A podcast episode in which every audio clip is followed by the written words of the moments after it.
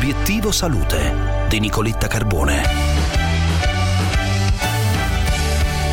Tumore del colon retto. Uno studio pubblicato su Cancer Cell dai ricercatori dell'IFOM di Milano e dell'Università degli Studi di Torino evidenzia che eh, modificando l'ecosistema dei tumori del colon retto si potrebbe aumentare la risposta all'immunoterapia, aumentando così potenzialmente la percentuale dei pazienti che potrebbero beneficiare di questa opzione.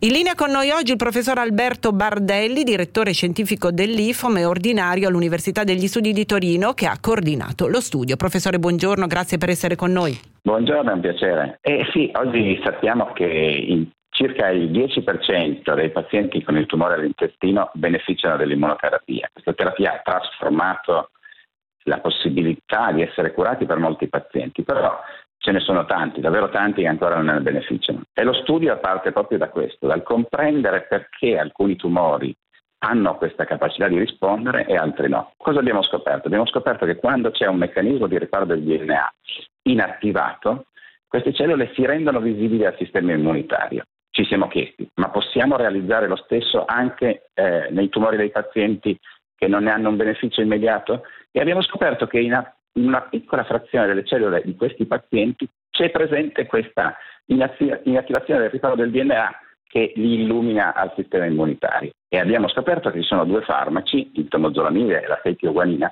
che sono già utilizzati in, in, terapia, che fanno emergere queste cellule in mezzo alle altre e rendono questi tumori visibili al sistema immunitario.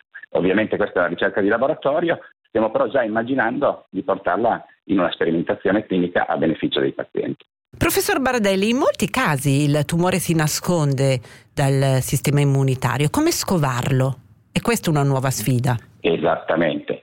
E purtroppo i tumori hanno questa capacità di rendersi come i bombardieri di notte invisibili al sistema immunitario. Quello che noi vogliamo fare è accendere le loro luci di posizione, farli diventare visibili. Come lo facciamo? Lo facciamo sfruttando le scoperte scientifiche dell'ultimo decennio, il premio Nobel per, per l'immunoterapia e soprattutto comprendendo i meccanismi alla base di questo. La ricerca ci aiuta infinitamente, la possibilità di scoprire i meccanismi è l'idea di identificare nell'ecosistema del tumore, che è complesso, comprende sia le cellule tumorali che quelle del sistema immunitario, come sbloccare eh, le luci di posizione. Oggi abbiamo fatto un passo significativo in questa direzione e spero proprio che questo possa aiutare in futuro molti pazienti a beneficiare di questa terapia. Grazie professor Bardelli per questa buona notizia, le auguro una buona giornata e buona ricerca. Alla prossima. Grazie a voi, buona giornata.